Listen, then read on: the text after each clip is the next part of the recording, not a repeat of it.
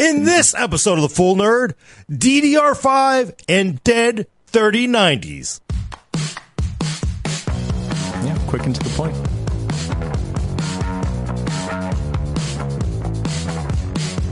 Welcome to The Full Nerd, episode 190. I'm your host, Gordon Mah Ung, with co-host Brad Chacos. Hello, Internet.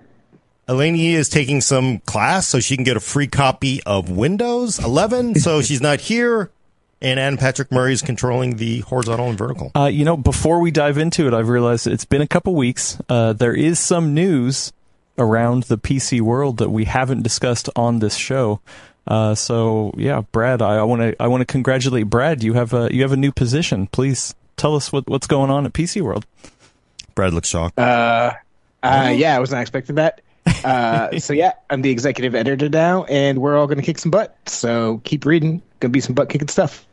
That means uh, Brad Brad is all of our bosses now. You know, we have to report to Brad now. Jeez. I, I just realized the painting. Is it a Mandelbrot or something up there? Or That is like a twenty dollar uh, tapestry I got on YouTube, uh, Amazon.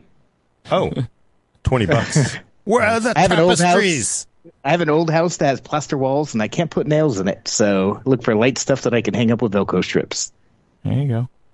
Well, uh, yeah. Anyway, I, I want to congratulate you live on this uh, on this show for the uh, the promotion, Brad. You're, you're gonna you're gonna rock as the head of PC World. Although Or you're you're not- already rocking. You're already rocking. You're not wearing a mandated red shirt, as we all are today, for some reason, Oh, including my red oh yeah. canteen. I'm wearing pink pink letters and pink shorts, actually. Oh, okay. There we go. Uh, okay, then uh, let's. Uh, anyway, just want to say it. Let's uh, let's hop into the show because we we got some explainers, uh, some some things that that needed to be explained. The first one, uh, DDR5, Gordon. Yeah, you know, do we? I just basically, hey, it's coming. It's it's clearly finally here. And what are the the things? The important. Other, this is a different audience. There's actually a story on PCWorld.com today. You can go read. Uh, basically, uh, explaining a lot of the things you really sort of need to know about DDR5. Can I put it in my PC? And, and uh, clearly, I think for this audience, more focused. But the summary is new memory. It's it's one more than DDR4. Clearly, um, so it'll be one more better. Y- You will need a new CPU. You will need a new motherboard. You will need new RAM. So it is like uh, all RAM transitions. Uh, they are often painful uh, obviously offers more density.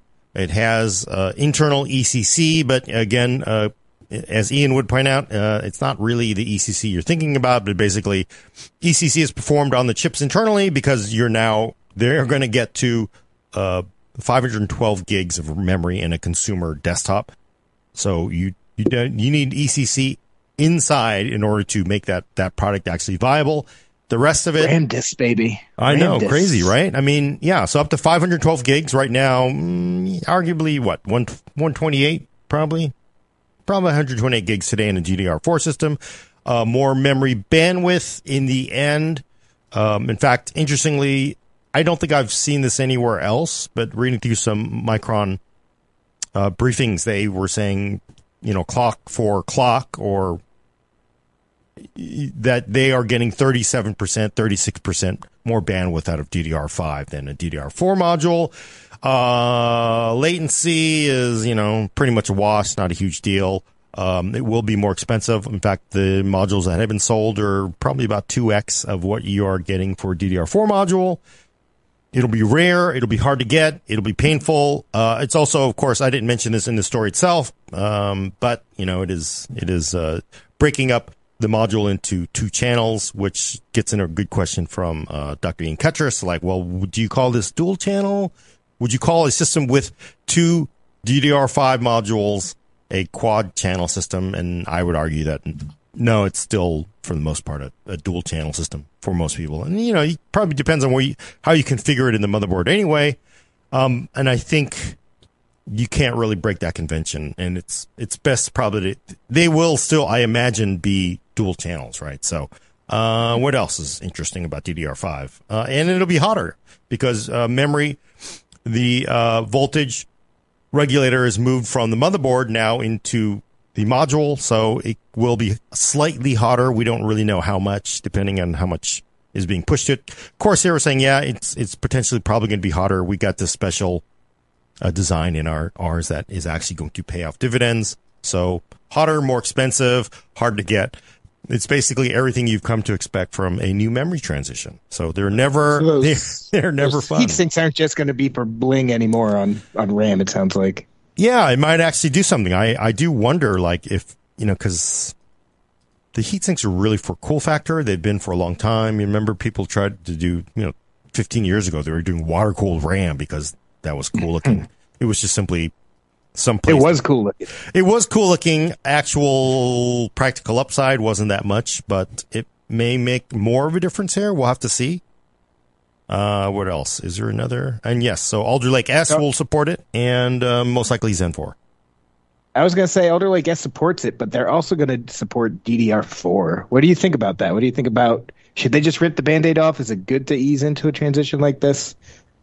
Uh, well, you, you can't. Realistically, there's just no way, and there's no way you can supply the modules in the, enough volume and at the prices that you're going to accept in a, say, a Core i5 level box. Especially these days. especially these days, you could almost guarantee that every single Core i5 box will be DDR4 based because cost. uh, I don't, I think, I imagine the transition will be like all previous transitions. Memory transitions are painful and angry. There's a lot of screaming at first and then eventually settles down to, oh, actually, that wasn't, it's actually kind of worth it. I, and hopefully we'll, we'll get there faster this time. But yeah, DDR, I, DDR5 being, you know, potentially 1.7, 1 point or 2x more expensive. That, that's just not going to wash in a, in a consumer Yeah. budget box. So you know, all the, the mid range and lower will be DDR4. Even some of the, you know, like higher end boxes will be DDR4 to, to cost. But, you know, I, I think it'll be, there will be, you'll get the, you'll get Core i9 and Ryzen 9. Those machines will most likely be configured with DDR5. Yep. I know when we had Ian on, he did not think that there would be combo boards. Uh, he thought actually they were, they were going to try to prevent some of that from happening. I I don't know if that's necessarily good good idea. I do get why you would do it because it, most of the people who ever buy combo boards, they never ever bother to change the memory out to the next. Yeah. It's rarely worth it. It's just it's just kind of silly. So why waste the time to you know add the extra traces for DDR4 and all this stuff? It may even hurt performance and capacity. Why even bother do it? Just go either do DDR5 or DDR4. So I get that, but I also understand people like I like to change things. I, I want I want an out because DR5 is the future. It will be the future, but I, and I want that capability. Generally, Yeah. Well, that makes sense because like if you just upgraded in the last year or two, if your PC is supported by Windows 11, let's say, you probably already have DD4, DDR4 modules. So if you're looking to upgrade all that stuff, it makes sense to want to be able to just move your memory over. But in the past, like this one seems to have creeped up really fast because DDR4 took so long. But in the past, what I've done to try to avoid all the hassles, because those early DDR memory transitions can be hassles, is I would typically just skip a generation. Like this is gonna be the first generation of all this stuff coming out. If I could swing it, I'm gonna wait till the next one, just so you know PCIe five will be out. DDR5 will have some of the kinks worked out. The motherboards will have that extra time with it. That's just always what I've done in the past. You mean as a as a whole system? You mean CPU and yes, everything? as a whole system. Like if I'm looking to upgrade now, I'd be like, eh, can I get one more year out of this so I can get the next generation beyond it? So it's an established technology. And I found that's minimized the headaches for me in the past. Yeah, you know, I I I actually think you know because I my my opinions are, have already been stated. I generally like PCIe five is PCIe folks. They they don't screw around. It basically just works. It's like you don't even know there's a change. So generally, they always have it nailed down. Memory can be a little more problematic because you have to get all the, the, the module makers up to speed and there's there's some issues, but generally it goes fairly smoothly. But you know, I I think if I were building an i9 or Ryzen 9, you're not you're not you're not building that level of system to to to take a step back on something. And of course, we don't know Yeah. what you're going to get out of DDR5 and on the platforms, but you know, most of the people who are buying it for PCIe 5, which most people don't need, do you really need that Ryzen 9 or a Core i9 anyway? Most of those folks, you just kind of want the best thing. You want to move the notch up to the best thing and everything. So I don't think that's necessarily bad, and it lets you brag about it to people. Um, and Oh, yeah. that's, that's very important for a certain class of people. But yeah, for the actual practical everyday person, yeah, I think you will. Initially, I think you know Alder Lake and uh, Zen 4 be fine with Zen with DDR4 if if there is a DDR4 version of, of Zen 4. That is, I imagine the same thing because they have to because you're not going to buy a a Ryzen 3 with DDR5 that just doesn't track. So Uh, we, we got some good questions uh, in Discord if we want to swap over to those, or is there anything else from a high level you want to cover about? Well, I, I just I, I think what's going to happen. I, let me predict this. Is everybody's going to scream and shout? There's going to be the normal, you know, pulling of hair, gnashing of teeth, you know, hand wringing over DDR5 because look, oh my God, you're only getting X percentage more performance for twice as much money. That's going to be normal. Any new me- memory transition is always a pain, and I would say, yeah, that that's going to happen. Go ahead, get it out of your system, but in the end, DDR5 is is the path forward for everybody. So you know, re- remember that it's just like hardware ray tracing. People want to scream and shout about it and don't want it to occur.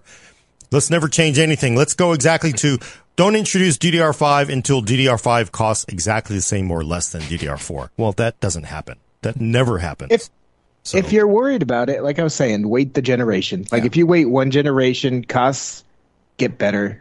You know, compatibility gets better. Everything gets better. If you don't mind not having the latest cutting edge stuff, it's the same deal with RTX cards. That RTX 20 series, like there were not very many ray trace games with those, but now it's hopping. Now that the second generation is out, so it's going to be the same deal with DDR5.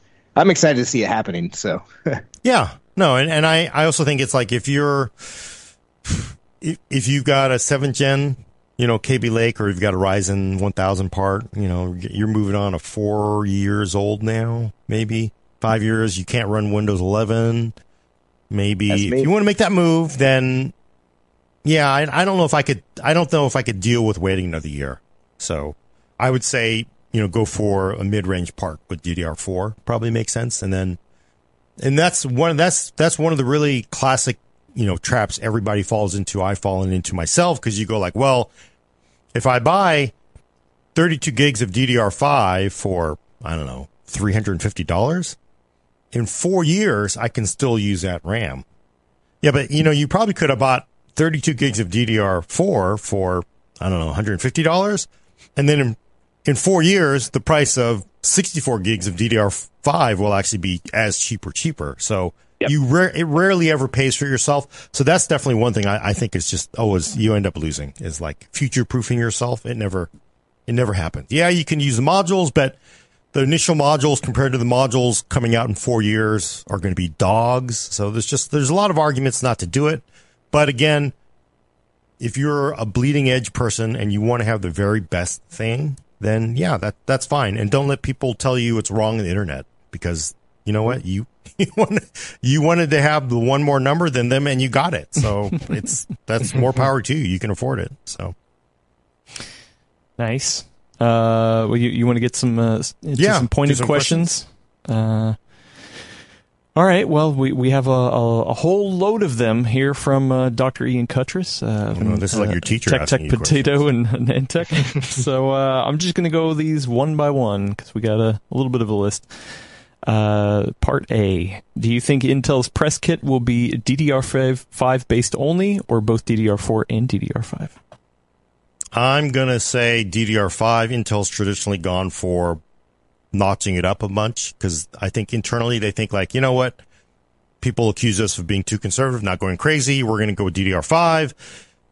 So I think initial, I think initial Alder Lake will be i9 with DDR5, and then maybe a second seed kit, or later on secure yourself of, uh, you know, an i7 or i5 with DDR4. So um, if there is a 10% or whatever you're going to get out of it, then I, I think it'll be DDR5. I, if they've always done that in the past, and I would say if Intel actually came out and seeded, um, you know, DDR4 kits and DDR5, then the look is people are going to say, well, this is just stupid. Why would you pay 200 extra dollars for only X amount more performance?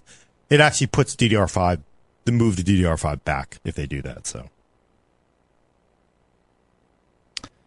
Uh, okay. One second. Um, so I'm going to uh, going to divert from Ian's uh, list of questions. Uh, and Timothy Baldridge in the YouTube chat asked, uh, "Do you think there will be a major performance jump at first with DDR5?" Um, that's hard to say. I doubt it, especially because the DDR4 modules are so high clocked. And it'll also be, it'll be, again, if you get seated at Alder Lake S with, you know, with DDR5 and you don't have DDR4 to compare it to, how do you really compare it? You, there really is no way to compare it. Like you, you'd really have to see a, a similar system. Like so when we see an i7 or an i5 with DDR4, then maybe you can have a, a better feel for it. But my guess is there'll be, you know, a reasonable performance increase, but not. It's it's never enough. Having gone through this so many times, it's never enough to offset the initial anger from everybody saying, "Well, this is just stupid. I'm just going to buy the older thing because it's cheaper," and that's you know that's that's going to happen. I can I can see that coming already. If you're the kind of person who doesn't ever go in and turn on XMP or overclock your memory or whatever, then if you just buy some DDR5 and replace your stock clock DDR4 with it, I think you'll see a decent change. Yeah, that could happen too. But you know, I, I, the other thing is like, it, this would be interesting because uh, this is right up Ian's eh, uh, lane, but it's just like, I just, it's so hard to find applications that really like, oh, we really need memory bandwidth to, to really stretch our legs. And most of us like, you know what? Memory bandwidth just kind of sucks. So, you know, look at the CPUs with these big fat caches, you know, it's just sort of like, it's like everything is designed to like you can run terrible RAM and not not really it won't kill you. So I, it feels like the benefits to really high clock or even low latencies maybe some things, but a lot of times it's it's not really worth it for most people. I think as a practical aspect. All right. Uh, let me get back to the uh, professor's questions. Uh, part B if both, how much emphasis? Oh, whoops! I should ask this. Uh, if both, how much? Uh, if they send out both uh, DDR5 and DDR4 and DDR5, how much emphasis are you going to put? You specifically, Gordon, on DDR4 versus DDR5 when it comes to the launch review, compared to say testing JE DEC versus fast kits. Yeah, JEDEC. Um, I boy, that's going to be a tough one. I think what I'll probably do is look at their internal guidance and depending on the launch window, because we don't know how much time people are going to get with parts. If it's a short time period, you're going to concentrate on the very best thing. I I don't even use JEDEC for my CPU testing these days. Um, a lot of people do. I feel like at a minimum, people enable XMP. Right to me, that's sort of like the base level. That I mean, otherwise, why even bother? You might as well be running twenty one thirty three, right? So um, I generally will at least enable XMP, and I think that so sort of like I guess the showdown you're expect you really want to know is like so when am I going to put Rocket Lake, Comet Lake, and Zen three up against Alder Lake? Yeah, it'll be I I would again I I would enable XMP because I, I think it's that's just if you're buying a, a 16 core Ryzen you know 5950X are you going to not be turning on XMP? You know, so I think it's, I think that's the way to go. So they should make that process a lot more user friendly. Like you just kind of have to know to go in and turn on XMP. I wish there was a way that like your computer's like, yo, turn on XMP.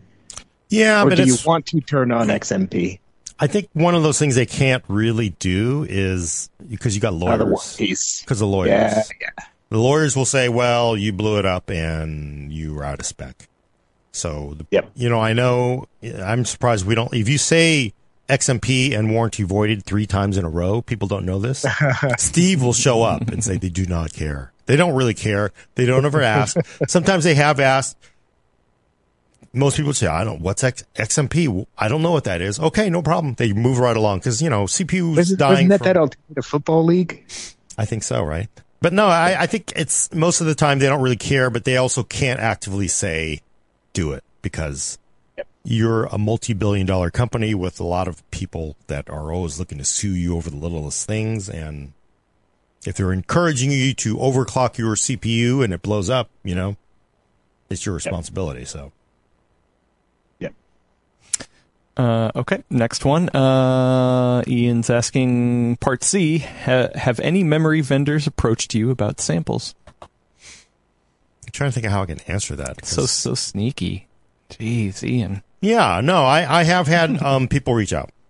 I think that's, I wasn't like, hey, this is top secret, but clearly there are memory vendors who have, have hardware they want to get out there. Okay. Uh, part D, uh, how much should we read into Team Group selling 10 engineering samples as retail kits this early? I think Team Group is looking at unique ways to garner attention and selling DDR5 this early to people who can't even run it is a way to get um fact the f- fact that we're even talking about this now it did exactly what mm-hmm. was worth to sell those 10 modules so yes it's worth it for attention that's that's the way it is today is you have to do unusual things to get people to pay attention to you and it works because i can tell you plenty of people wrote about ddr5 for sale to people who can't use it mm-hmm. okay uh part E. Should we call Alder Lake as dual channel or quad channel DDR5, or are we going to keep referencing the channel bus width every time? Oh, yeah, you kind of already talked about yeah, that. Yeah, I, I feel like you got to go with dual channel. I mean, so if you take a dual channel Alder Lake system and you put, and as normal, you don't read the motherboard manual and you put both modules into the same channel, is that a dual channel system or a single channel system? Oh, you're breaking my brain now. yeah, I know. So I think generally the guidance is it's still dual channel, and if we get to mm-hmm. you know in you know uh, enthusiast level stuff where you're getting quad channel, then that's that's I think it's fine. I think most people don't really see the the number of channels, the sub channels, because there's sub channels now in DDR5 versus DDR4. Um, I don't think people would understand that enough to see that as a channel. Uh, okay, part F, uh, which concludes his list, uh, is if Alder Lake is increasing bandwidth from 51.2 gigabyte per second on DDR4 3200 to 76.8 gigabyte per second on DDR5 4800, should we expect Intel Xe LP 32EU to be anywhere relevant for entry level gaming? Plus 50% memory bandwidth is nothing, nothing to be sniffed at, especially if the core gets plus 19% IPC increase too. Lots of numbers. I suppose it would depend on if those laptops actually get DDR5 and then with this first batch. Yeah. I mean, yeah, that's that'll be the it's such a weird mix of things too because I do think yeah, you, there's nothing if you had a 32 well, if you had whatever the, the large the maximum IGP part with DDR5 you get that memory increase. You get all, there's just like, it's like, wow, it actually might be usable for, you know, entry level gaming, I think. Mm-hmm. I mean, potentially could be the best performance we're going to see out of an IGP. At the same time, you're paying $400 for the memory. You're paying $700 for that CPU. I would recommend that you generally go out and get an IGP. I mean, a, a discrete card anyway. So it's just that weird disconnect for desktop even small form factor, unless they, you know, because the thing about Intel is they've, and this is this is the interesting thing is maybe they can mix it up, but typically the the best IGPs are always in the high end. Well, like for Tiger Lake mobile, yeah. it's only in the in the in the UP3 part. The H doesn't even get it because they know you're not gonna you don't really care. So why waste the die space? And then if you ever even if you're looking at for like the UP3 part, so like that that Ultrabook class, you get the best, you get the Xe graphics on the very best i7 part. You get the i3 and like, oh, you get the like, it's not, we're not going to call it Xe. It's, it's so cut down. It's, it's now basically H, you know, UHD graphics. It doesn't even get the fancy Xe name. But those people at the low end are probably the ones that kind of need it more than the ones at the high end because maybe yeah. you would have, you know, maybe a Tiger Lake H35 with discrete. So you know, they don't, Intel doesn't often, they, they start cutting down things. If you're in the cheap seats, like if you fly Southwest, they're not going to make those seats bigger. it's like, we're going to remind you folks. Actually, I guess Southwest isn't fair because every seat is like that on the plane. But if you're on United yes. and you're in the cheap seats, they ain't going to make them seats bigger. It's like, you want the bigger seats? Why don't you pay us more money, right? That's, there's no incentive for them to make the, the cheap seats better. So I, I think that's sort of they're trapped there unless they decide like, yeah, you know what? We're going to give everybody the same seats you get in say business or, you know, or whatever economy plus. And that, that's just not, that generally does not run with a good business model to make money. So no. In time, it'll probably mean very good things for integrated graphics and APUs.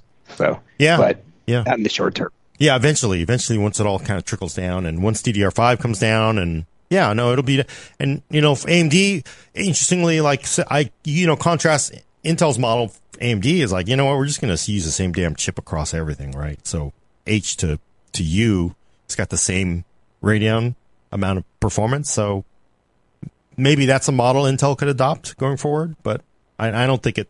I don't think. Yeah, I guess maybe. I guess the the short answer is no, probably not. I mean, it just doesn't make any sense. You know, it's it's getting that Camaro with the rims and all the the wings and the tint and everything, and then getting the four cylinder version of the Camaro. so Uh, you know, but at least you have a Camaro, right? No, Maybe they just want it to sit in their driveway. They just, you know, Yeah. there's plenty of people who do it. Yeah. It's okay. Uh, all right, so we're, we're going to switch over to the the the next list uh, from CosMC. Uh, he continues Ian's uh, lettering uh, process, Oh. so we're going to go to with G. Uh, how long do we expect to see dual DDR4 DDR5 motherboard support? I don't think they mean motherboards with both on them. I think they just mean Yeah, no, I mean, how long does this transition take? Yeah. 24 to 36 months at least, at a minimum, depending on the memory that shows up. It usually takes a long, long time for it to trickle down to the lowest end. But, you know, DDR4, DDR3 to DDR4 feels like it went kind of quickly, but I'm sure if somebody actually went back and looked at it historically. It was probably about the same. So, No, DDR4 was delayed a bunch, remember? So DDR4 came out a, a year or two later than it was supposed to. So it really, I was looking into that when I was editing your story, actually. I'm like, yeah, this really, it's not just me. It doesn't just feel faster. It actually is, you know, a couple years faster than historically. Well, seven. Well, this is delayed because I think so. Tr- I think the last time I looked, so like three to four was seven years in between, and like two to three was seven years. Like that's the difference. But the weird Yeah. thing, but with four, which was a little strange, is DDR4 was introduced with Haswell E initially, and then Haswell. Remember, Haswell was still DDR3 because you can't afford it, and um, and clearly, if you're buying a thousand dollar CPU, buying DDR4 was not a problem. So I'm trying to think of when DDR4. So what? Broad? It wasn't even Broadwell. Broadwell was still DDR. DDR4 was Skylake, 6700K, right? So that was like two years. So like it feels like DDR4 on consumer platforms came out two years after it was first introduced on HEDT, as they like to call it. But yeah, no, yeah, I- so yeah. it launching on Alder Lake is good for adoption. Hopefully it'll be a little bit quicker this time.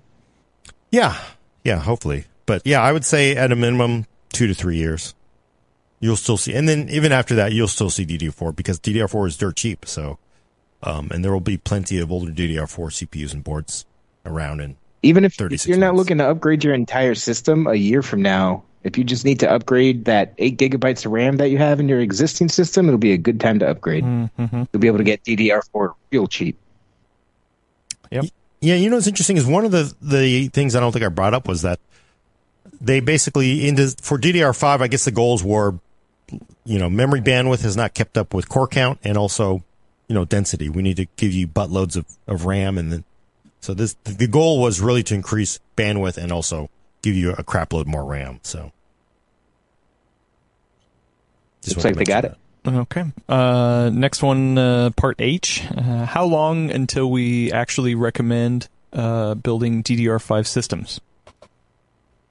Well, it depends on who you are. If you want to have PCIe 5, DDR5, you know, either the best from AMD or Intel, I would say immediately if that's, you know, probably as somebody who takes night classes so they don't have to pay for a copy of Windows, those people probably 36 months from now, you know, probably. Uh, that's that's my guess. 2 to 3 years is probably a safe bet. But it depends on who you it'll are. start. It'll start. It'll start at the top and trickle down. Like if you're building an office PC for your kid or whatever, like there's gonna be no reason to buy DDR5 anytime soon. yeah. So I think it'll stop like you're just saying at the high end, the Core i9s, the Core, the Ryzen 9s, And then, you know, maybe next year we recommend that for mainstream gaming PCs, kind of a deal, but still not office boxes. So it really does depend on who you are. Or how Uh, cheap you are. Well, Alaina's in the chat and she said, I heard that. Um, so, uh, part I, cause uh, he, DDR5 pff, in the trash. How long until we expect DDR6? Seven years, I think we just figured it out. Yeah, I yeah, there was actually I think DDR to DDR2 was shorter, but generally it's pretty long. It, it goes for a long time. It's it memory changing memories is a massive undertaking. So, and I know for people who haven't lived through many of these, it, it always feels like it it takes a long time, and it, it does take a long. And it's I, I guess that's why I I, I understand the drama that's going to come because I've seen the drama so many times before. So Uh, this, uh, p- part J is kind of a, a silly one. Is 16 gigabytes of uh, DDR5 enough for gaming? yeah, Yes. yeah. sure. It'll be interesting to see if you can get eight gig DDR5 modules. Like it may be like minimum 16 gig DDR5 modules. I wonder. I bet, I bet you it's like that for the first six months. 100%. They're going to make a lot of money off of those too for everyone they sell. Yep. Uh, and part K, last from cause, uh, will someone finally label their RAM kits uh, with mega transfer mega transfers per second? No, no, they won't. they won't. I mean, the whole crazy thing is like, if you if you look at how even RAM is marketed, it's just some of it is just like what, and it makes no sense. And then this always sets Ian off. He has a whole video teeing off on Linus about this, but when people because people will refer to well, it's it's DDR4 3200 megahertz, right? That's the classic, right? That that that it's mega transfers. But you know, you can understand if you go into a BIOS and probably half the boards, it'll say DDR4 3200 megahertz. You'll see sometimes marketed that way. So sometimes I, I feel like it's it's uh I used to argue with our TV reviewer about 4K. He would get radioactive about like, well, it's it's not 4K, it's 4K UHD. Whatever. It's not 4K because it's not 4K. It's 38 4. Yeah, okay. Nobody cares. Yeah.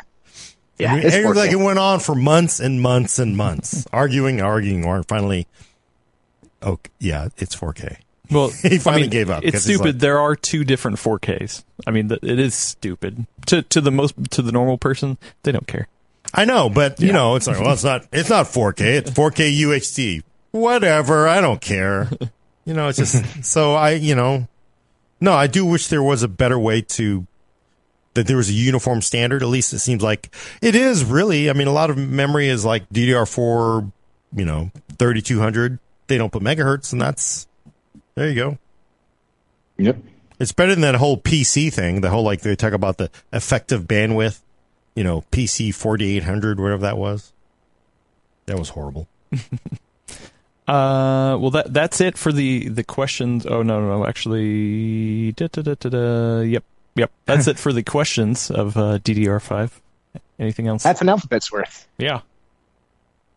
Yeah. So yeah, I look forward to it. I mean, we'll see, right? I mean, I I I am interested as somebody who has lived through so many of these now, just to see how much drama there's going to be. If I'm if I'm correct, so just remember this. What I'm saying here is, I think there will be drama, and then in 24 months, nobody will even remember the drama. So, but there will be a lot of anger at why I even made DDR5, probably. Make sure you read those specs while you're shopping for RAM in the foreseeable future, though. You don't want to accidentally wind up with the wrong one. Yeah, because it's the same slot, right? You could accidentally. Put Well, they're the keyed wrong- differently. Oh, they are. They, They will be keyed differently. Oh, okay, Same okay. number of pins, but it is keyed differently. It's, it's easy to see DDR5 instead of DDR4 on Newegg, though. So you know what? I, I attention. I haven't looked at what the where where the where the notch is on the DDR5 modules. But do you remember like with every single module, they have the notch is different, right? They they sort of have the offset, so you can't put a DDR3 in a DDR. But but they have the notch that prevents you from doing that so close to the middle that when you're looking at it and you're inserting it into a motherboard, it looks like it's dead center so that you can actually still put the module in both ways and it doesn't fit. But the optical illusion will make it seem like it's like, well, it's still in the middle. Why isn't it fitting? Put that stupid notch all the way over to the side. If you put the notch all the way to one side, people are like, oh, the notch is on the right side. I'm going to put the module in on the right side, but they always put it near the middle. Like, oh, it's, well, it's Yes. moved over a centimeter. Well, I I don't have rulers for eyeballs. I can't see it putting in, right? I mean, how many times has everybody done that, right? Everybody's done it. You're like, well, it looks like it's centered. Why isn't it? Oh, it's actually backwards. That's a massive pain during the DDR3 to DDR4 transition because back then I was building a lot of PCs for articles and stuff like that, and I had a mix of DDR3 and DDR4. And if you're not looking, you just pick one up. They all have the crazy heat sinks. It, that happened every single time. Yeah, but even the, even if it's the same one, it's just like it's always just like just enough. They only well, we moved it over three millimeters. You can't. Geez, move it over like ten. So it's like you know, it's intended to let you know, not just uh, ah. That's what I'm angry over. Okay, all right. I need to see where that notch is on DDR5. I bet it's right damn in the middle. We put it in the middle this time. well, you you have it you have it backwards. What are you talking about? Yeah, it's it's shifted one pin. I can't see that. I'm looking right now. Uh, uh, Codger Face says, uh, "quote I don't have rulers for eyeballs." That's that's a new shirt idea. Oh damn! I'm looking at this like it's a non-text story. I think Ryan wrote this one, but that notch is like in the middle again. Damn it! Like it's right. It's it's offset like it's like four millimeters over from dead center, right? Yeah, Same I amount of it. pins. Well, just put the thing over. I mean, I we need to have uh, somebody on from Micron or JEDEC to explain why Joe Macri. Somebody call Joe Macri and have him explain to us why it's always in the middle. Uh, Ian says uh, the people on the JEDEC committee aren't building machines; they're engineers that still use chalkboards. yeah, you know, it's it's true because it's the same as the motherboard engineers are like, well, uh, I'm going to label these one, two, three, four because CPU's over here, so it's one, two, three, four. So I I should put them in one and and three because one and three are first. No, no, no. You use two and four. Why don't you label them one, two, three, four from the direction you would install them from? Oh, because the CPU's on the left. You see, and the trace is coming from there. Well, I'm a consumer. I don't. I don't have an X-ray machine to see where the traces are coming from in my eyeballs on that motherboard. Because you don't have rulers for eyeballs, you don't have X-ray machines for eyeballs. it is, a, yeah. No, actually, you know what it is? They're all sitting there like, wow, what could we do to just piss people off? You know what? I just, man, I was reading on people complaining about DDR5. Yeah, you know what we're going to do? We're going to put the knots right in the middle. Right in the middle. well, but if, then they can't tell. Yeah, that's what, It'll be hilarious. yeah. Uh, you, nice. Uh, do, do you know what else really pissed people off, Gordon? What? Uh, when they tried to play a video game and it uh, and it bricked their RTX 3090 Oh, from yeah. EVGA. That is that is Adam telling me to move along, move along, and we indeed have the next topic. Did we move? we move- did. We did. Click. Boop. Um, basically, people playing Amazon's new MMO. What's it? New World. I always want to call it New World. Bro. New World started reporting in early July that uh, 3090s were dying, specifically uh, EVGAs. I think some of them were even documented dying during a stream. Uh, that immediately caused the internet to freak out. Um, and now, uh, basically, I'm trying to r- make my brain move over to the next spot. Basically, what we talked to this, you can go to PC World and read this, or you can read it from other people who have pointed back to our story.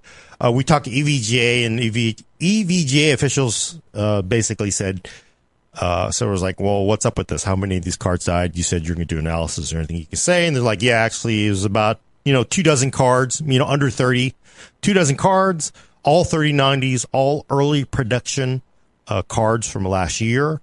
Uh, most of them died during, you know, obviously according to their interviews with the owners, during um, during the menu screen or while the game was loading. And the cause, according to EVGA, were some what's uh, quote unquote called poor workmanship. Basically, someone had a bad day on these earlier production cards, and the soldering around the the MOSFETs was subpar.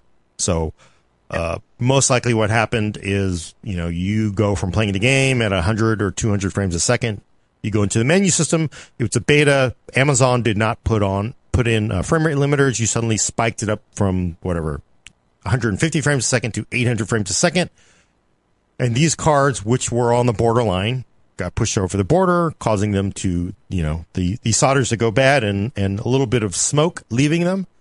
And, um, what's happened is ever since then, Amazon has added uh, frame rate limiters. EVGA has said they've got no new reports since that frame rate limiter was put in. And they do believe none of the cards that they got were from this year, and they do believe those were just simply early production cards that were just somebody somebody had a, a lousy somebody had a bad day at work, basically. You know, maybe a little too hungover doing the solder. So that's most likely what happened. Um, most likely that is the end of it. And they are also working with Nvidia and uh, and Amazon, Amazon. to um, try to develop you know, a test where they can sort of screen out for this. So now they will be actually testing for this particular ramping that the, the, game does, even though the game doesn't do that in the actual game that will come out doesn't do that. So that would be an excellent twist. Like, hey, we're just going to keep that one broken version of the New World beta, or not broken, and use it to, you know, that's one of our new screening tools. That'd be great. Sit, watch the new New World menu screen and those Taiwan factories and stuff like that.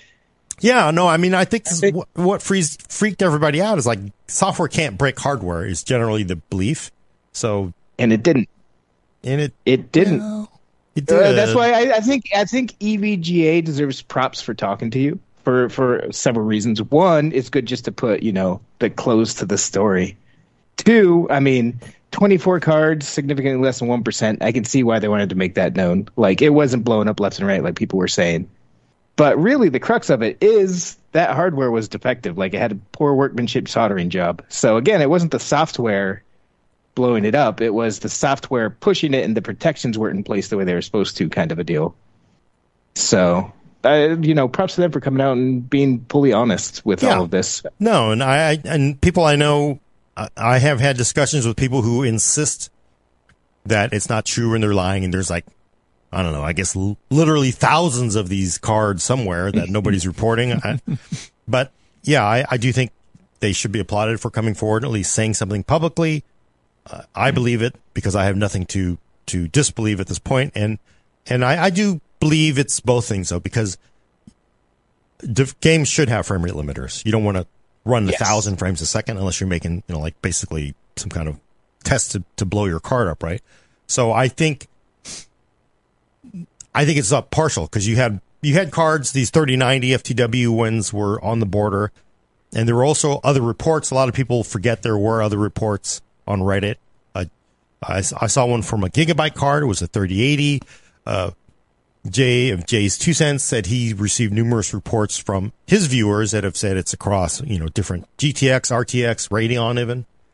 There were probably just some cards that are just sort of like on the borderline and you know some kind of this this game particularly just hit everything in the, in the perfect spot right yeah. to break them. So some cards not you know not every card is the same right? That's why there's there's failure rates. So I, I do think it's some of it is they should have had a frame rate limiter because you should. But you know clearly some cards were not not great so if I owned one of these cards that blew up, one, it would be terribly frustrating because it's impossible to find graphics cards and you already spent $2,000 on one of them and it blows up. So that's frustrating. But you got it replaced. EVGA said they were replacing them even before they got them back. So that's good. Yeah. And in the long run, this might be a good thing because if I did have one of those cards that had the poor workmanship in it, I would much rather discover it this way than mm-hmm. discovering it four years from now when it's out of warranty or whatever. Right. Yeah. I mean, that's so. the question is like, could there be more out there? But I don't, I mean, I think this is the reason why, the reason why I think everything is okay and there aren't sort of more things that are going to go bad four years from now is generally uh, hardware is not broken by software. So you're just mm-hmm. unlikely to see this happen anywhere else. So mm-hmm. it was just like the perfect storm of events.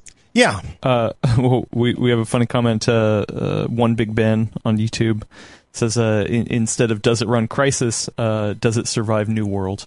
Uh, Yeah. so you know may- maybe maybe that's the best way to know if you have a really solid card is to be like all right you know i'm going to load up new world and test out my card it's it's a new benchmark you add you know Yeah, they could release that version Yeah. specifically with a warning: do not run on your card if you think it may be subpar. no no you want build. you want to run it to know uh, so, and then you get a little sticker it says i survived new world. So then you, you've got the cream of the crop right? Like the the high end card. Yeah, and then I, firm- I do want to point out EVGA said they actually have the version that did not have the frame rate limiters because they were trying to reproduce it. They actually could not reproduce it on cards, so it just that's why what leads their belief that this is you know likely a batch a batch quality issue, which which happens rather than you know simply.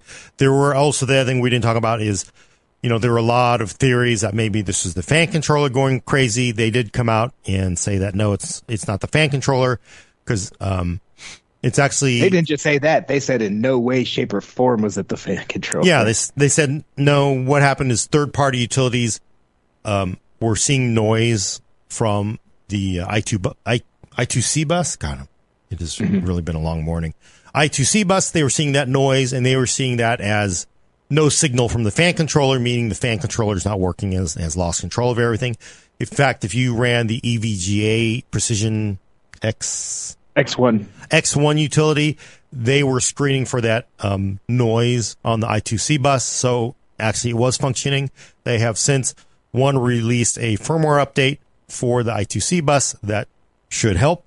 Uh, two, with the updated uh, firmware on on the I2C on the fan controller and with updated versions of HWiNFO and GPU-Z or any other popular utility that was seeing it is, is blanking out, it should function fine. So it it was one of those things where That's complicated. it is very complicated, but it is one of those things where there was a problem.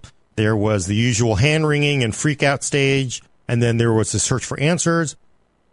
And again, you always have to be careful because sometimes, you know, cause what causation is not correlation sometimes, or correlation is not causation. It looked like it was that, it was not. In fact, I believe that as well because, like, well, that makes sense. The fan controller freaking out under from this game for some reason, but you know, uh, clearly EVGA says that's that's not true. In fact, they've corrected it to to show that that's not true at all. So, but I think the lesson is people should not freak out. But it's something with it's something with our community where we're just simply conditioned to want to freak out at everything. I certainly do my freakouts. So and and hand wringing and hand you, you love your hand wringing I do hand wringing. Look at this. I'm. I, they're going to try to kill PC again. See, I always say that because I know it's always going to be that way. Uh, all right, and uh, yeah, I I linked to the uh, to the article. Uh, is is there anything else we should cover on this, or should we get some Q and A before we get out of here? No, I think I'm good. I think you know the lesson is sometimes just everybody take a chill pill, and then honestly, I have had discussions. I guess we can call that politely with people who are absolutely sure every single card has this flaw, and they will simply die. And I don't know how they can say that with without any definitive proof of that. So you know, I people need to sometimes maybe not maybe notch it back a few notches, right? Just turn it down a little. Okay. Uh, let's move over to Q and A. If you have a question right now, please uh, send it in the uh, in the chat, uh, or if you're watching later, there's a link to Discord in the description. We have a full nerd question section there that you can put your questions in. I will uh, look through those and read them on the show. Uh, the first one is one I meant to bring up at the end of the DDR5 discussion, but we got a five dollar super chat from VC Jester. Thank you. Said um, asking, uh, is PC moving up to DDR5 just to keep up with the new consoles? You know, Yes. yeah, no, I think. Well, you can, you can answer Brad if you want. I, my opinion. Oh no, is I think he wants you I- to- For me, it was a name joke. Oh, I see. Five, DDR five. No, you just have to. You do have to move because you know memory bandwidth and and capacity is you know it's always you you always want to, move the infrastructure forward. You don't want to wait till you're you're out of memory bandwidth. So it makes sense. It's been eight plus years now since DDR4 was introduced. So it's time. Density goes up. All kinds of things improve. So I think it makes sense. And then sometimes I just this would be a fascinating discussion with somebody who knows way more than me, but I do sometimes wonder if it's because we are linked to, you know, PC is built on commodity server hardware a lot of times, so you know, servers need bandwidth, they need they need capacity. They get it, so we sort of get it too in a way. And you know, you have to move you move everybody, you have to raise all the boats at the same time. So it it will take at least a couple years for the actual advantages for it to shake out though. And no, it's not about consoles. Give me a break. Well, I mean, console has the bigger number, so You know, I well, you know what I get is that what is that people saying like you could easily buy a console now, so just go buy a console because you can't buy a video card. And I went to like look and you couldn't find any no, console. No, nobody's saying it's easy to buy. They're saying it's easier to buy. Oh boy, Yeah. yeah, yeah. I'll tell you, K 2s way easier than Everest. There's there's levels of easiness. Uh, yeah, yeah. so uh, let's get on to uh, another question. We got a, a $35 super chat from Mike Quinton. Thank you so much. Uh, he gave us earlier said, why why are so many CPU based clocks set at 3.5 gigahertz and not 4.0 gigahertz? Is there an actual CPU speed limit? Oh, you mean the the base clock that they they spec out for all the CPUs? Yes. I I've never actually looked at where there there's any common base clock among all of them, but you know, I imagine it's it's it's based on the you know process manufacturing, it, the the chips themselves design. is just the base clock is not what you always hit. You know, oftentimes you're running turbo in all modern PC CPUs is so opportunistic. It's almost always running at very high clocks. So base clock is generally like, you know, you're running all cores, all threads very hard for a long, long time, or it's a super hot day and you're running a stock cooler kind of stuff. So it's worst case scenario in general. But I don't know why they always settle on 3.5.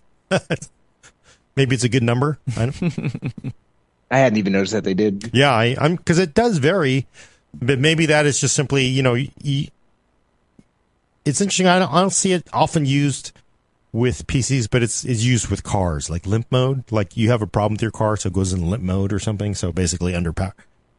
That's sort of like maybe that's just like oh we'll just run down there. So it's I don't know. Uh, Good question though. Ian uh, Ian chimes in and says base clock is a guarantee.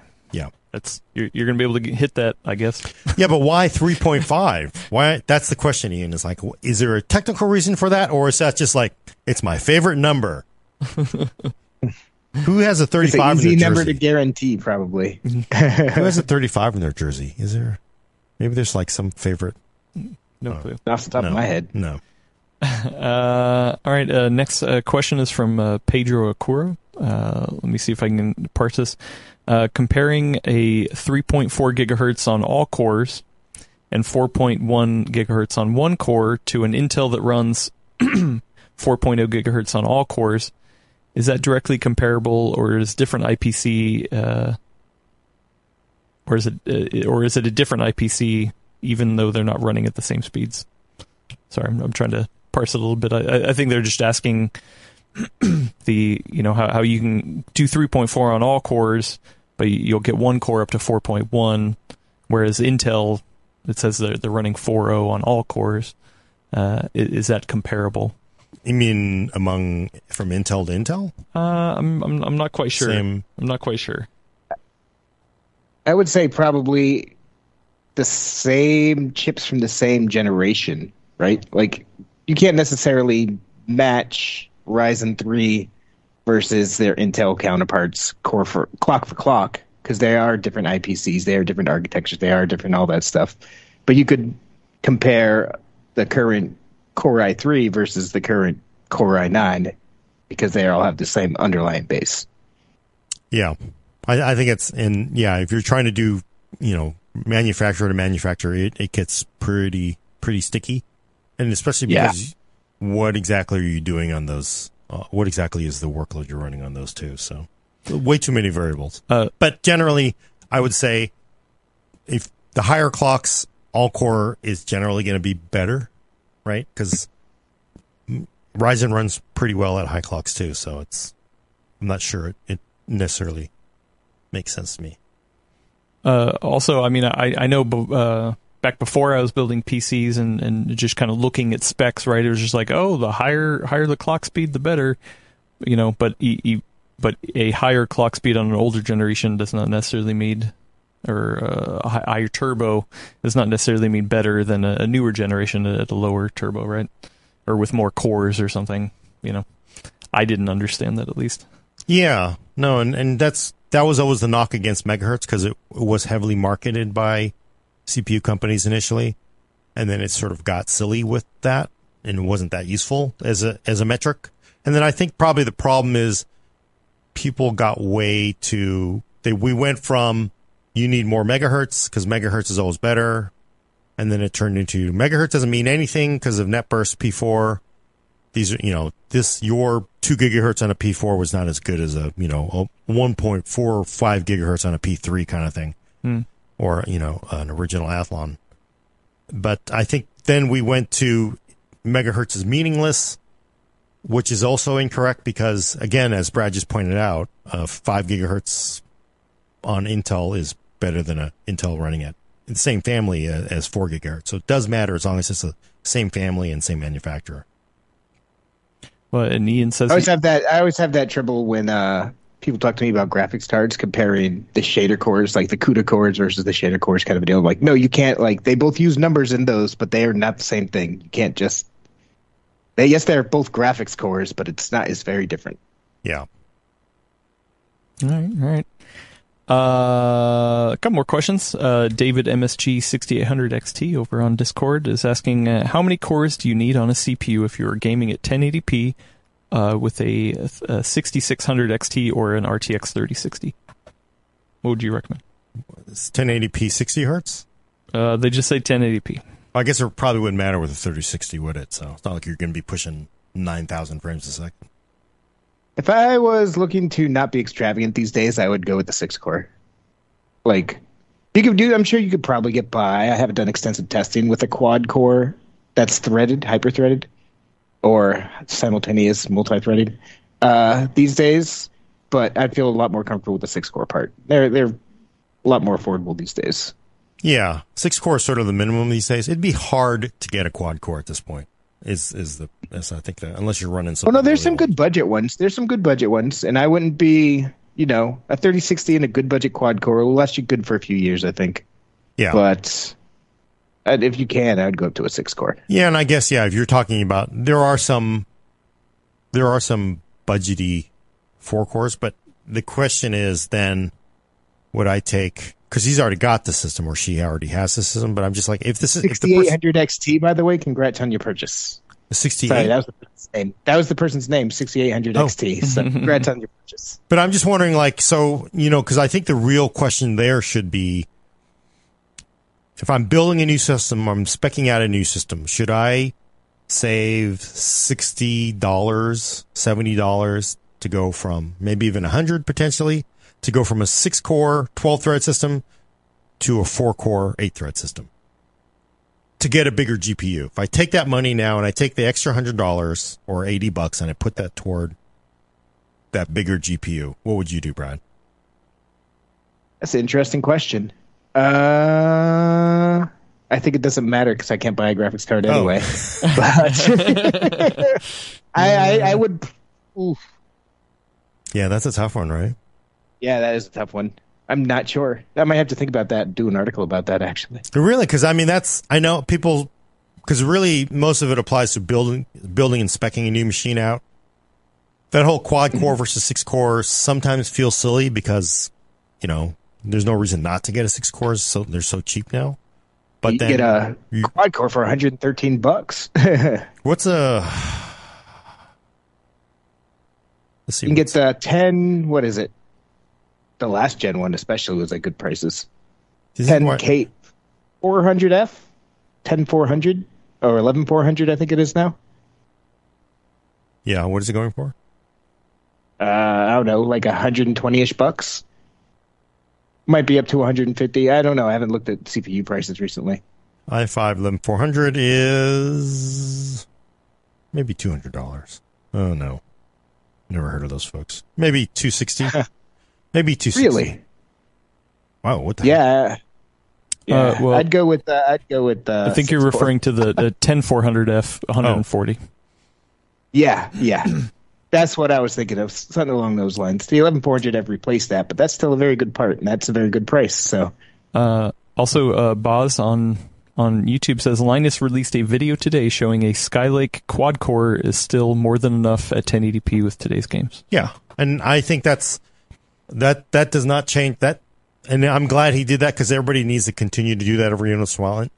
The narrative really turned into I need eight cores, I need six cores to play games because you know because consoles got eight cores, I need eight cores. That that just has not turned out to be the truth yet. I wish it would, Yeah. but it has not. So generally, I mean, you have a quad core Kaby Lake part, you're actually not, you know, you're not doing too bad. Like if you had a if you had a 7700K does it make sense to to throw that out to build a six core system because you're going to really need, you know, almost everything new or would you rather just buy toss out that 970 and and buy, build a new get a better video card? I would say generally better video card gets you more bang for the buck for the most part.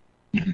But and of course, the other thing though is the interesting thing is, you know, we're old timers. For us, an idea of playing a game is to play a game. It's not about like mm-hmm. I'm going to stream it, webcam, you know, ring camera, and then have my makeup on so that I can play my game. That's a different kind of thing. Like and O- you could, OBS and you could watching argue, chat. you could argue sort of like that social gaming that everybody does now. They want to do, you know, six cores is is a recommended, you know, core count at Yep. least. So at a minimum. Uh, I, I will say too, though. I mean, I, a good I- the way I think of it, I I tend to think, or at least uh, back in the day, uh, I I tended to think uh, I'm not going to upgrade the CPU that often, as much as I'd, I'd probably get you know two GPUs out of a CPU, if that makes sense, right? So it's like plan to have the CPU for two GPU cycles. Uh, so you know maybe you want to spend a little bit more. I, I don't know, just because it's going to last a little longer. Yeah, I wonder if people are upgrading CPUs at a faster rate because you know what, I can't get no GPU. I might as well just upgrade the CPU, you know. or since gaming does drive a lot of it, if they're just like, you know, I'm just, I'm, I'm beaten. I'm, I'm just going to take a break. So I have a feeling that a lot of that's going on. Especially where right now it's a weird time for all this to be happening because both AMD and Ryzen platforms are at a dead end until the new stuff comes out, basically. So it's a weird time. yeah, and I saw a story on PC Gamer this morning saying that it looks like Ryzen 5000 prices are starting to head downward as you know new parts may be coming out. And as Alder Lake starts looking like it's going to happen soon. Yeah. They both do that. So does AMD, so does NVIDIA, so everybody. They all do that.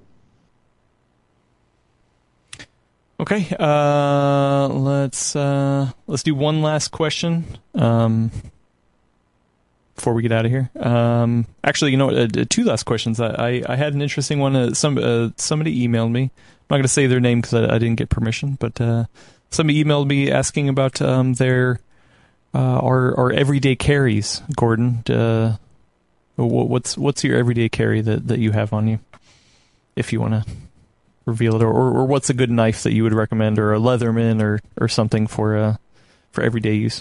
You know, I actually, ever since the pandemic, I've kind of lightened up because most of the time it's in the car, but every day would be, so I would consider belt and pocket, right? Mhm. Not backpack because that to me feels different to me. Um, Leatherman with the bits, a bit extender. Actually, recently I got the ratcheting bit, bit Oh, extender for that, which that. is kind of cool, but definitely kind of underbuilt. So I'm, I'm wondering if it's going to last is that long.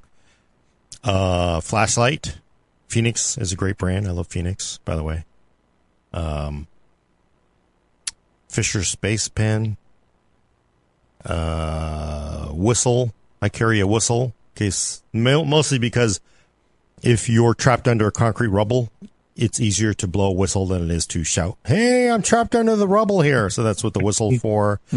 A spare flashlight, believe it or not. Two Simpix. Uh, Benchmade. I right now I'm, I I like the um, Axis Assist. They're really great knives. Um, and Benchmade makes great knives, but they're super expensive. What else? Uh, I usually carry also a small Sharpie, a miniature Bic lighter, Um, I used to carry a small pry bar with me. I've stopped carrying that. So a little tiny one that was on the Yeah, Leatherman. just, just a little bit. Yeah. So, you know, I have a great story because I, so I'm married. So my story is like, well, you're married. So it doesn't really matter now. It doesn't, you know, I got, I got my phone. I carry my phone in a holster, right? Cause like, who am I fooling? Right. That's, that's, that's a long story. I've told. It's true. Who am I fooling? I'm going to carry my phone on a holster. I used to have my Leatherman. I used to carry my Leatherman uh, on my, my, um, belt because, you know, you, you're always working on PCs. You always need Leathermans are just wonderful tools. Oh, the Wave is awesome. And then one day I was leaving work, and well, actually before then I was like, man, what am I carrying this stupid thing for? It's just extra weight. I'm just carrying around on me. This is so I go to the car and I start the car, and the starter gets stuck. Like, so sometimes the starter solenoid just gets jammed, and so it just keeps going, right? So it's like if you were sitting in there with the with the car cranking on the to the ignition, you know, mode. Mm-hmm. So like there's nothing. You could like I could I could turn it off, turn it back on. They was just like it was just going and going. It was going on for like about 50 seconds. So eventually, what happens is it destroys something. It gets really expensive, right? Sometimes it'll it'll eat into the. so it's like, oh, I've got my Leatherman on my belt. So I pull it out, and I disconnect the the battery. So I disconnect the battery because I could actually get to the terminal. So I get I'm able to disconnect it, have it towed to a local shop. They swap the you know the the um, starter. I was at work, so I was like 20 miles from work. So only because I had my Leatherman on me.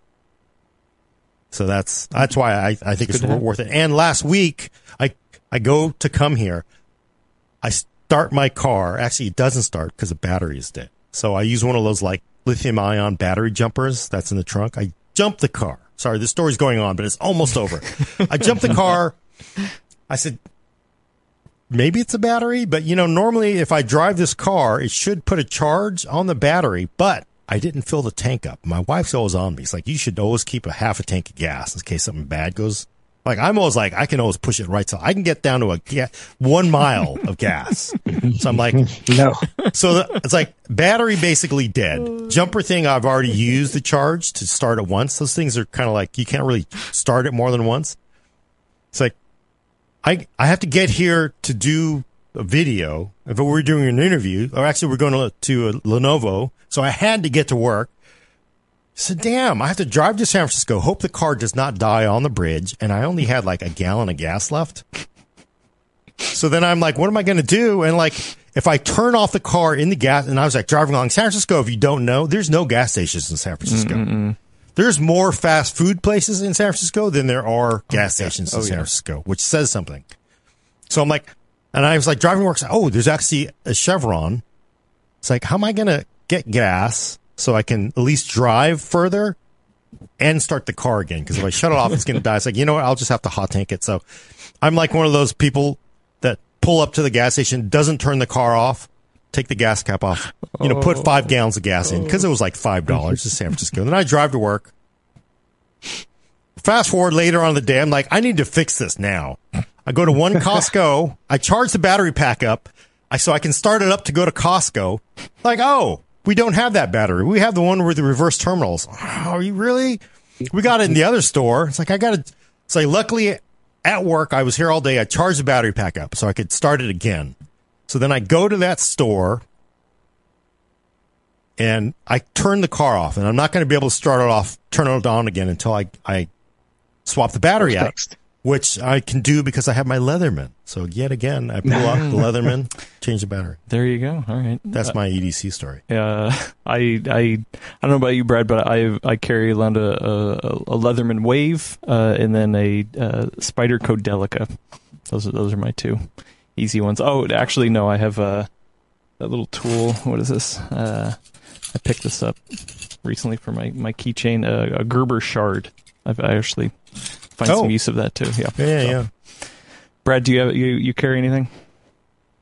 Uh, what is it? Walther PP in the sock? No, I'm just kidding. No, I'm just. No, I have my iPhone. I have a lighter. Uh, I have headphones.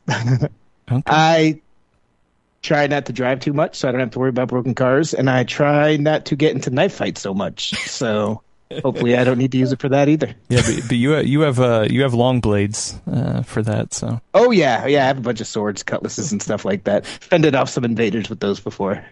uh, true story. Uh, I had a coworker who was very disappointed because, you know, the knives I carry are always, you know, for her was like, well, that's scary. Mm. What do you do with that? Well, I got to cut my avocado at work for my salad. It's like, oh, that's just- that's the worst thing ever. like, Uh, all right, uh, last last question. Uh, uh, Dr. Ian Cutress uh, asked later said uh, PC World is hiring, but how much are you paying? A good number of publishers like IDG seem to be hiring lately. Brad, or, or are we hiring? We are hiring. We are hiring two new positions actually: a staff writer and an associate editor. So Nice. you're watching the show, if you got some writing skills, some editing skills, check out our site. We had a post up today. You can find the links to the appropriate HR stuff there. Uh, I'm not sure of the exact salary. I think it might depend on where you are in the U.S. because it's very much open to most states for remote positions. So it might factor in there. I don't know the details. So sorry, can't give you a firm number. All right. Fun times, yeah. Come join us. Come join us. You could be part of the full nerd. Are you listening? It could be you on it next week. Or not next week. Next Ne- year. Yeah, next week a little little early. Uh, but you could report to Brad. You know, it's fun. It's fun times. Uh, Terrible. terrible times. Terrible times for all. Uh, Gordon, let's get this out of here. Let's get us out of here. So check back next week for your fix of PC talk on the full nerd. For audio listeners, subscribe to us on iTunes, Google Play. Oh boy, you know, never drink um, a lot of English tea right before you have to say a lot of words. My tongue is just like sticky to my mouth. Google Play, Spotify, or Stitcher. Send questions and comments to the full nerd at PCWorld.com. Also, please leave a comment every time you do. Gordon has an extended run on story about his Leatherman. Thanks for coming. I'm Gordon Ung with Brad Chacos. He has those stories, even if you don't.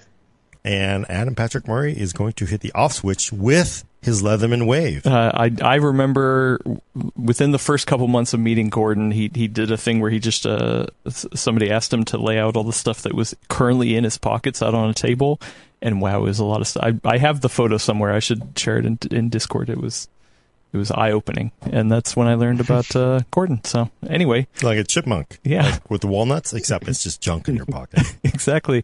Thanks everybody. See you later. Bye.